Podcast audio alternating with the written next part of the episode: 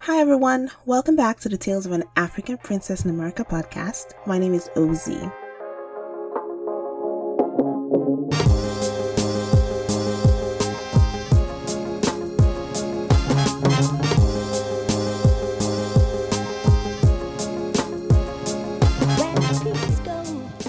Week, we talked about a really interesting topic. I invited Dr. Ruthie Arumala to talk about why Black women experience maternal deaths at three to four times that of non Hispanic white women. Dr. Ruthie was gracious enough to share some of the reasons. Here's a preview to the last episode on the podcast. First off, is it true that women of color are three to four times more likely to experience uh, a pregnancy related death than a, than a white woman. Is that true? The short answer is yes. It is 100% accurate. You get so appalled as to the number of disorders for which blacks lead. We dominate.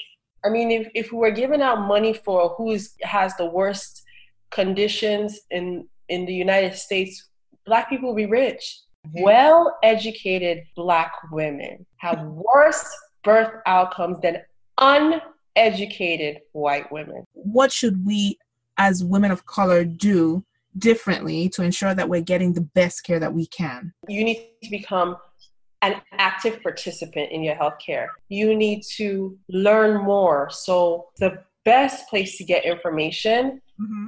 is on the American College of Obstetrician and Gynecology's patient page.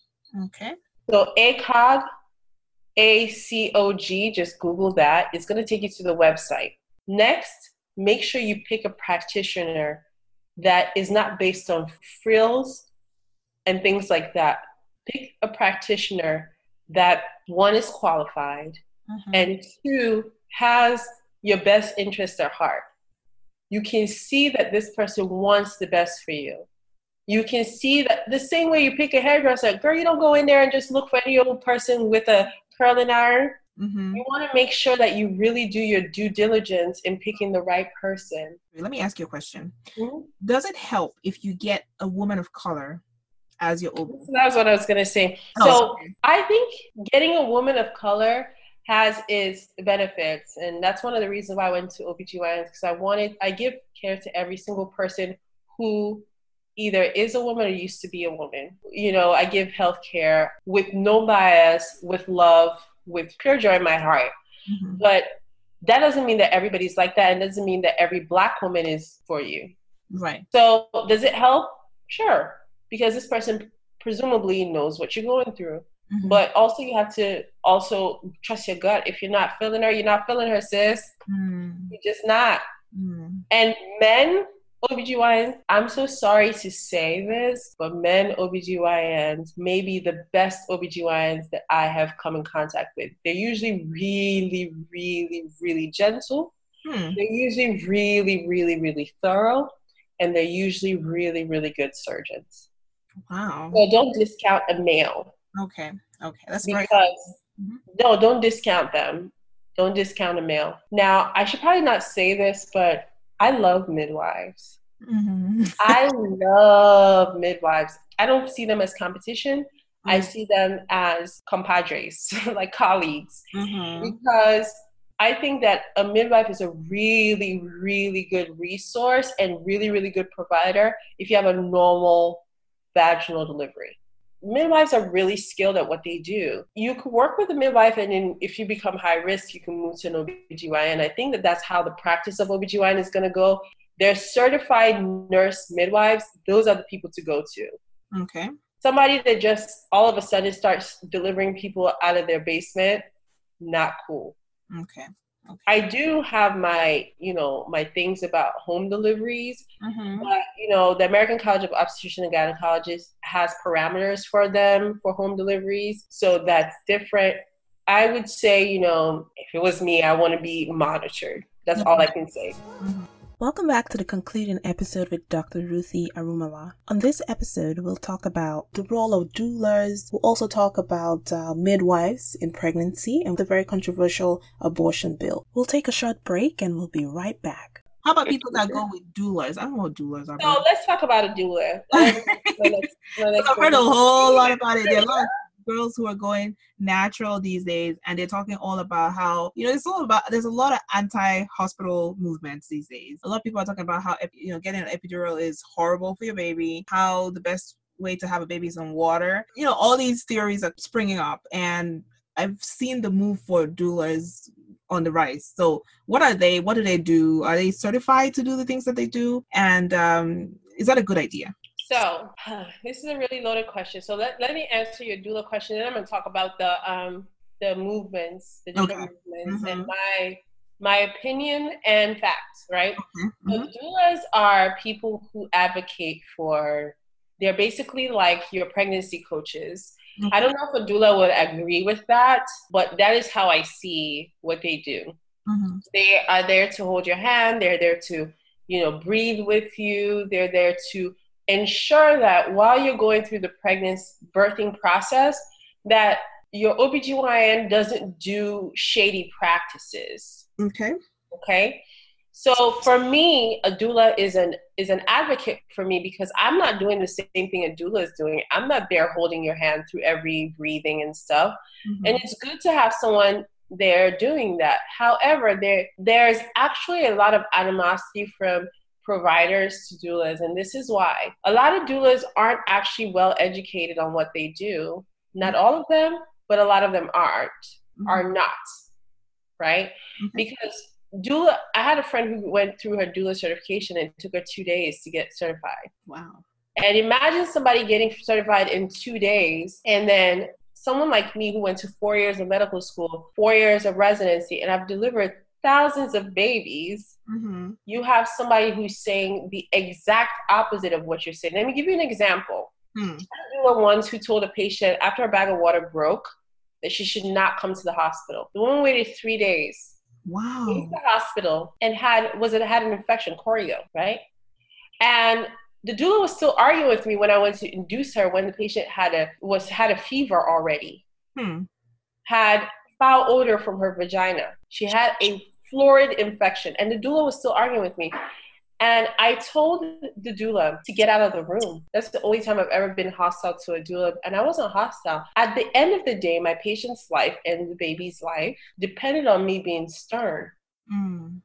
Most of the time is not like that, however. A lot of the times doulas will tell you when they don't know what they don't know the answer or they'll look up whatever mm. before they do that. So they they have a really good place in medicine. Just be careful, just like you're picking a good, educated. You're paying a lot of money for doulas, a lot of money, and there are some doulas who are so adamant about their birth plan for you. Mm-hmm. Like I've had pa- patients tell me that they're doulas, and these are not my patients. These are just uh, patients that have come to me for different things, mm-hmm. and they told me, you know, their doulas left them because they needed a C-section, and wow. you paid all the money and they're like nope we're not i'm not going to be here and have you harm the baby and there's a lot of fear tactics that are used mm-hmm. not fair on a patient mm. so i think that you know like i said again and i don't want this this to be taken out of context but doulas have a good they do have a good solid role mm. there are sometimes where they become a hindrance so now with that being said, in the same time, we have to talk about birth plans. Okay. There are lots of birth plans out there that you can download, and it's a good starting point. Here's how I think birth plans can be helpful. Birth plans can be helpful when you go to a, your pr- provider mm-hmm. prior to getting prior to labor. Discuss these with your provider. There are lots of things that I will never do. For instance, I will always give oxytocin after delivery. Okay. Because I know how the uterus works and I know the fact that the the oxytocin will prevent you from bleeding out mm. from postpartum hemorrhage. You might not think so, but I know so. Mm. I know how this medication works. Mm. I know how the body works with naive from the medication. So I know I've, I've witnessed people almost lose their lives from postpartum hemorrhage. So I'm not going to put you through that. And that, it's okay not to choose me as your provider if you don't, because that's how I strong, how strongly I believe in using that medication. But there's other things that you know, you want me to hold up the baby after the baby's delivered, sure. You don't want your husband to see your your birth canal.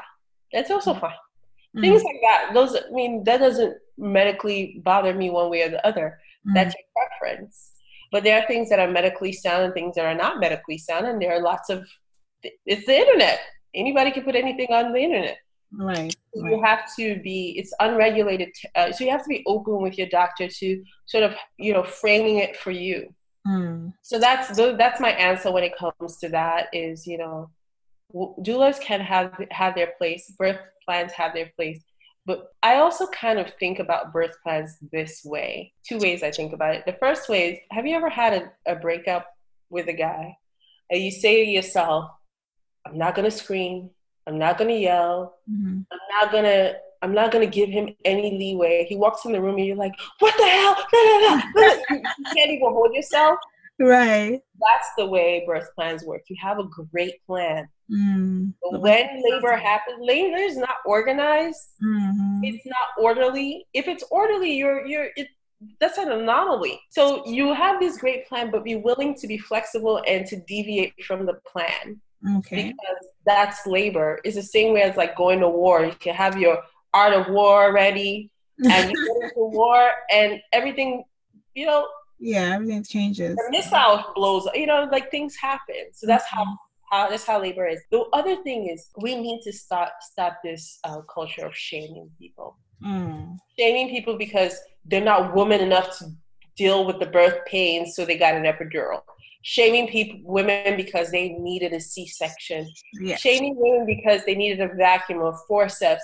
Mm. I have had women who have cried their cried so disproportionate from what I was telling them. And I wonder, and then after they're back and after everything is done, they say to me, the reason why is because I have been talking on my Facebook page for the last oh, nine and a half months mm-hmm. about how I was never going to get an epidural. And now I have to go face everyone. Mm. Things like that. You know, we put ourselves undue, under undue pressure. Undue pressure, yes. Yes. Yes. So much to talk about under this issue. Like, it's so complicated, like the things that actually affect women's health. And you're saying that you can unpl- uncomplicate that process by getting a little bit more information for yourself, choosing the right pr- practitioners, and um, just staying on top of it all. Like you have your birth plan, but then go over it with your doctor. At the end of the day, do what's best for you and the baby. Stop the culture shaming and and and that's that's one that we all need to really think about because even when we think that oh i'm not shaming people you know there are certain times that certain things will happen and you question your own views and your own uh, perception of different things. You know growing up I, did, I heard a lot of people you know i grew up in nigeria and I'll hear a lot of women talk about when you give birth they'll ask oh how did you have the baby? You know? And I, I was always wondering like why would they ask that? Like the baby's born like why is that important? And um, when you say through C-section, like people look at you like, what happened? You weren't strong enough, you know, stuff like that. And these days, I find that when people give birth too, I ask that question, but I'm not asking from a place of I ask because that's that's the next thing to say, you know. But now I'm becoming more aware of it. Like, okay, no, what you should do is to celebrate with them. It's not important how they had the baby, you know, because my intentions might be good, but it's if it's not perceived in a good way, then it, that's wrong, you know? And so I think it's really important that we talk about these things because these are delicate issues that we really need to talk about. It's really crazy. Before I went into this profession, I didn't know this is a thing. Mm. And I used to, like, it always baffled me, right? If an adult male was getting a circumcision, mm-hmm. ask him, did he get numbing or not? No. If a guy had a kidney stone passing, we wouldn't ask him if he took Tylenol, if he took Dilaudid, mm. if he hmm. took, like, we would just be like, oh, he needs to be comfortable. If a man had a toothache, if a woman had a toothache, if do you do, do people know what birth pain is like? Mm. I want an epidural every single month when I have my period. Take it away, Jesus, take it all away. I'll give my uterus up for adoption right now. I was gonna say that there are times when my husband is like, take something for the pain. And I'm just like, ah, no, I'll just wait, you know, I'll wait it out. And one day he was like, why do you always try to see how much pain you can take? And I realized that what I was doing is that I've heard so much about girls who have period pain and how they take medication. And I just didn't want to be that girl, you know? Like, I, because it's such a negative stereotype. It's like, oh, I take pain, I take, uh, pain meds for my period. I feel like it's, just the way that I've heard about it, it feels like it's a weak thing to do. and I know this is so wrong, but it's just I just want to see how much pain my body can take. You know what I mean? Like before I give into the meds. A lot of times I end up harming myself because I'm not comfortable. But it's just that mindset of um, my body should be able to take this much pain, you know. And I'm not advocating for pills or anything like that. It's just the mindset behind it. It's I am not weak. it's not weak to take pills for your pain. It's not. It's just if you need it, you know, if it's going to take the pain away, I would I, I would say take it. You know, don't be like me who is just trying to power through everything, something like that. So I feel like it's a delicate balance, but if you're doing it because you just want to be seen as strong, but there's no medal for it, you guys. There's no medal. I tell my patients all the time, I'm like, especially the ones who, you know, maybe they're like one centimeter dilated. Mm-hmm. I don't know, you need to be 10 centimeters dilated, and between one mm-hmm. centimeter and 10 centimeter can be days, okay? Mm. So they're one centimeter dilated and they're really, really in pain and they're telling me they're going to go natural, mm-hmm. I say, my dear, I don't want to discourage you, but you're going to wish you listened earlier because what ends up happening is they go through pain mm-hmm.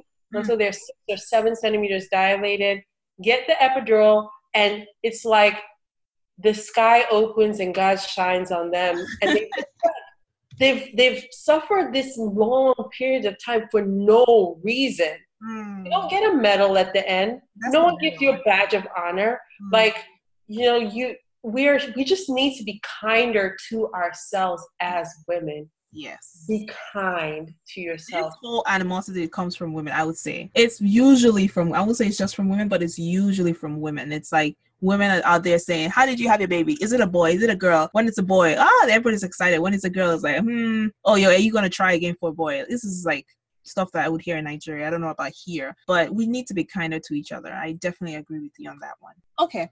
So let's talk about a little bit. I'm just going to ask your opinion about the new abortion bill that just passed in Georgia, right? Yes. And it probably Alabama and Georgia passed. Oh, in Alabama and Georgia. Oh, wow.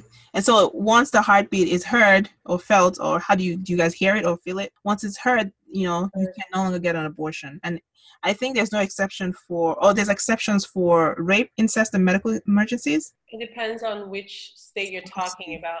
Okay. But the specifics of the law, mm-hmm. unless you're in those states, really doesn't matter when it comes to my opinion. Okay. okay? Again, this is my opinion, and my opinion. There is part of it that is my opinion, and one part of it is my college of uh, um, American College of Obstetrician and Gynecologist um, position on this issue. Okay. The first thing is that I have to say that I came from a very conservative background in which abortion and gay rights were what were preached on the pulpit mm. and were preached on the people don't believe this but there are lots of pulpits in this country that are used for political rhetoric mm. okay and on these pulpits we were taught to vote according to these two issues or else we're going to hell. Right. I mean, literally. Right? right. And so I grew up in a very conservative background and I used to learn a lot. I'm very fascinated with politicians. So I used to do my own research and learn a lot about politicians. And, you know, my, my views have changed over time. I went from um, not being able to vote, obviously, because I was less than 18, mm-hmm. but then you know, not voting at all because I was scared that I was going to make the wrong choices. A lot of the other platforms didn't make sense to me because to me it was like, you want a separation of church and state, but you want to ignore two issues and have a unification of mm-hmm. church and state. Hmm, that doesn't really sound good to me. The thing that we always learn in church is that you have to move by faith. Faith not by sight, right? Mm-hmm. I had to like reconcile these two things in my mind. And as I progressed and I got older, and I'm now where I am, I realized that I don't even vote pro life or pro choice. Mm-hmm. I vote pro women. Mm. So I that's how I see my it's it's not about pro life or pro choice. It's about allowing somebody to do what they need to do with their bodies and not making the rules that legislate someone else's body. Mm. If you feel that abortion is a sin, then abortion is a sin. You don't do it. You you yourself shouldn't do get an abortion, right? Mm-hmm. That's your choice to make, but, but, you shouldn't tell somebody, I think it's a sin, so you shouldn't do it. Mm, I see where How is that possible mm-hmm. for you to legislate your someone else? So that's how I feel about that. You know, we have a family planning rotation oh. where we spend five weeks doing family planning. And family planning is a little bit more than just abortions. Yes, abortions are performed, Mm-hmm. but also like that's where we learn a lot about birth control that's mm-hmm. where we learn about a lot about like the issues that were having when i was in residency we still did Essure uh, we learned a lot about tubal ligations and stuff like that so that's what, where we learned a lot about that so when i was a resident i actually did the opt-out program my program was gracious enough to allow us to opt out in whatever forms we wanted mm-hmm. so there were people that they opted out completely. They didn't want to be associated at all mm-hmm. with any abortions, and I didn't think that was necessary. My level of opting out is I did everything for each patient until the actual extraction. Okay. So I learned how to take care of those patients that were getting abortions because I thought it was necessary for me to know how to take care of every type of patient, every situation, so that I actually learned how to do them. Because guess what? At the end of the day, someone has an, a, a miscarriage, and we call a miscarriage in medical terms abortion. There are different kinds, and we actually call that abortion too. Either way, the like there's a there's an expelling of the fetus from the womb, mm-hmm. so or uterus. So that's you know you have to know how to do those too because I'm going to have patients that have miscarriages and the or have an infant that has already died in the uterus and is not completely expelled and not, or not expelled at all. We have to go in there and am I going to refer every one of those out? Doesn't no. make any sense. Yeah. Mm-hmm. So through that process, I learned a lot about people who think about abortion from a morals perspective. Mm. This is the consensus. All abortions are wrong except for mine. Because you'll have women that have are coming in for an abortion. And I had a particular woman who looked me in my eyes and I can't, she was giving me dirty looks the whole time. Mm. But when I switched with my provider, started giving my provider back dirty looks. So after a while, my provider said, Are you okay, ma'am? And she said, You people are going to hell. Oh, wow. Like, uh huh. And she's like, How can you do this all day? You are the reason why there's so much promiscuity in this country. You guys are the reason why this is someone getting an abortion. But in her mind, she was married with five children Mm. And she didn't want to have a sixth child because she couldn't afford it. So her was justified. But all the, you know, 14 year old girls that were in there getting abortion, those are people going to hell. And you know, I used to think it was a lot of unmarried girls, single girls who got no a lot of abortions happen with married women who don't want another child basically. They can't afford it yeah. Okay so your view on abortion is you, you do what's it best? it should not be legislated. It should not be legislated okay okay. Because guess what? Hmm. let me let me tell you why it shouldn't be legislated. Another another thing another event in my life mm-hmm. was in my in my time in botswana i spent nine months in botswana. I spent a year doing my research project Mm-hmm. In the nine months that I knew four people that died from illegal abortions. Nine months, four women. Mm. One of them was my hairdresser. Mm-hmm. Oh wow! So the reason why is because abortions are illegal in Botswana, so they would do mm. illegal abortions with coat hangers and things, and mm. have uterine perforations, and these women will bleed out and die. And they don't want to go to the doctor because they know, or to the hospital because they know that they did something illegal. Yeah, yeah. So making abortion illegal will not reduce the number of abortions.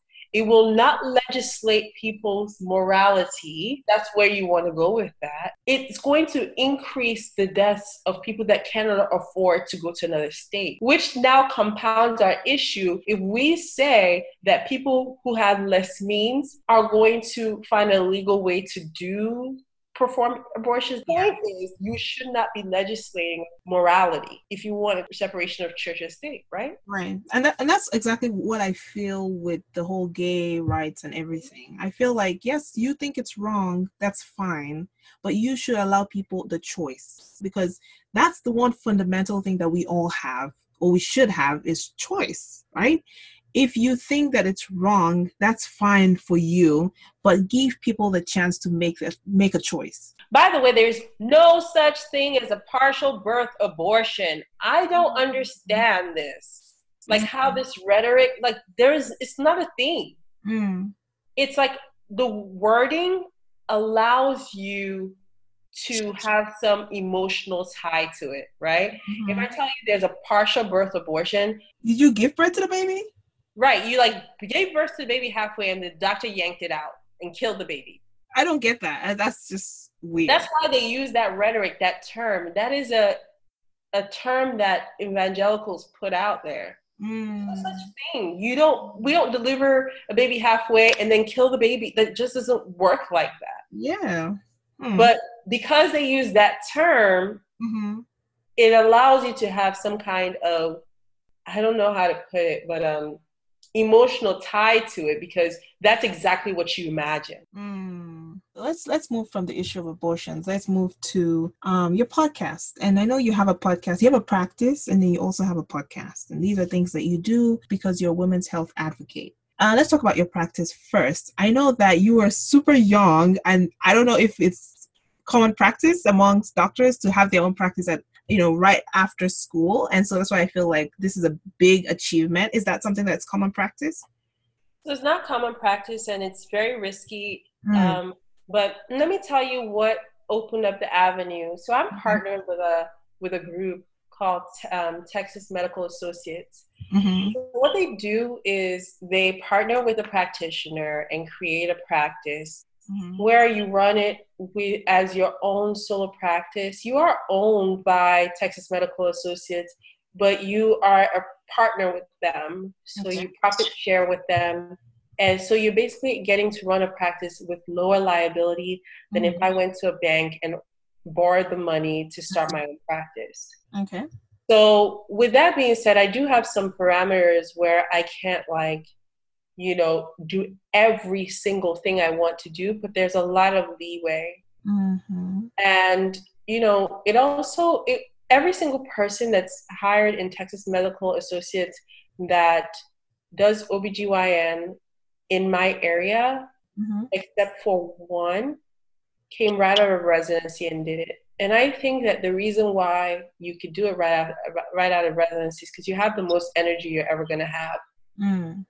And also for me, I'm not married and I don't have children yet.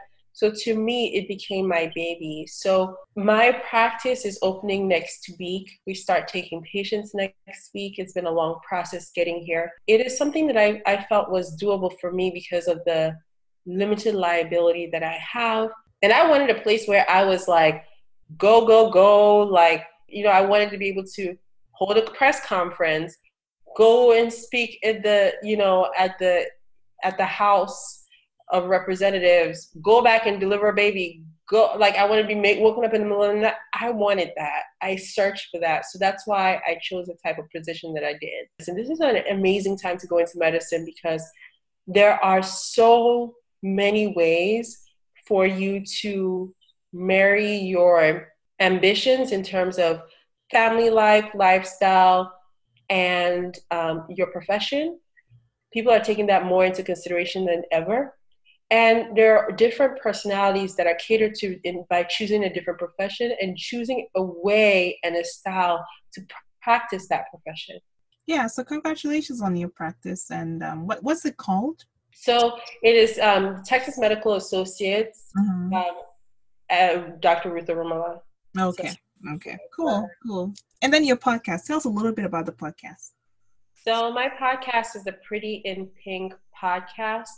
It's a podcast that is designed for the modern woman, and we discuss everything from health and social issues. Uh, we talk sometimes about things that are peripheral to um, your health, such as relationships, because as much as we think that relationships are peripheral to our health, they can actually be central, right? Mm-hmm. So we talk about all sorts of things. It's more like the modern woman's guide to health and social issues. Mm, okay, okay. And where can we find you? Email if people want to listen to your podcast.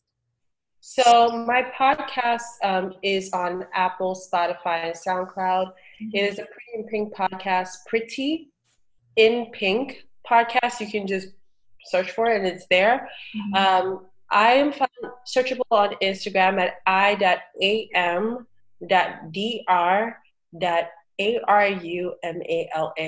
So that is I am Dr. Arumala. Mm-hmm. And under that, usually on my link, there's also a link to the podcast. I have my my email also there and i really encourage people who want to um, go into medicine and you want you have specific questions for me that's a good place to email me from.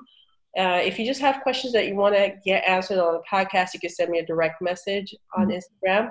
Awesome awesome. Thank you so much for taking the time to talk about this issue of health disparities amongst um, women and healthcare. Thank you for talking about your view on the abortion bill. Thank you for telling us a little bit about your podcast. And I love the amount of information that I come up with every time I listen to you. And I'm so happy that you're doing this because I don't know any other podcast that does it. So you're you really unique in that way. So thank you so much, Rudy, for coming on the podcast. I really appreciate you. And I will leave a link to your um, Instagram page so that my podcast listeners can find you on Instagram. And you guys, if you have any suggestions, if you have any comments about this episode, I know we've talked about some really controversial things on this episode today. If you feel like you've heard something that you've heard for the first time, or you would like to contribute something to this episode, go ahead and send in a voice message and that way we can play it on our next episode. Thank you guys for listening and have a wonderful day. Bye-bye. Bye, Rudy. Bye. Bye.